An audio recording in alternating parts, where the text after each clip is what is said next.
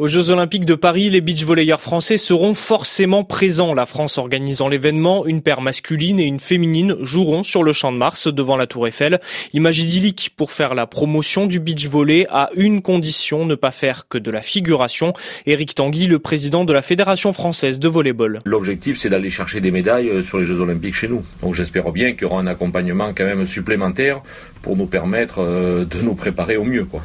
Sur le budget 2017, on n'a on pas eu de rallonge ni de budget supplémentaire alloué par l'État français. Pourtant, le projet olympique demande des moyens. Au niveau du beach volley, c'est d'avoir euh, deux ou trois paires, donc dans ce cas-là, qui sont salariés de la fédération, que l'on fait travailler au quotidien toute l'année avec euh, un entraînement bi-quotidien.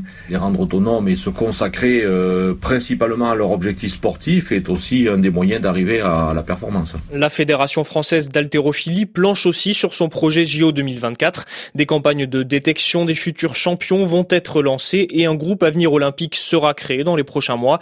Vancelas Dabaya, vice-champion olympique d'haltérophilie à Pékin en 2008, encadre les jeunes qui devraient disputer les Jeux dans 7 ans. Qu'est-ce qui fait rêver ces jeunes? C'est des nations comme la Chine, c'est des, athlètes comme des Russes.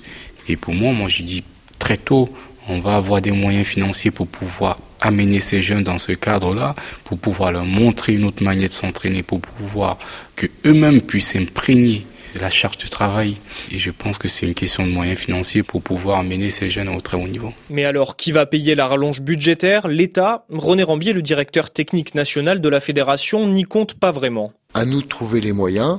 Notamment, nous sommes la fédération d'haltérophilie musculation et on a un biais par la musculation où on peut augmenter le nombre de licences, on peut au niveau de la formation, je pense qu'on peut augmenter nos recettes. Seulement, c'est très très dur parce que c'est un cercle vicieux. On parle pas d'haltérophilie, donc on n'intéresse personne. Euh, on n'est pas intéressé, etc.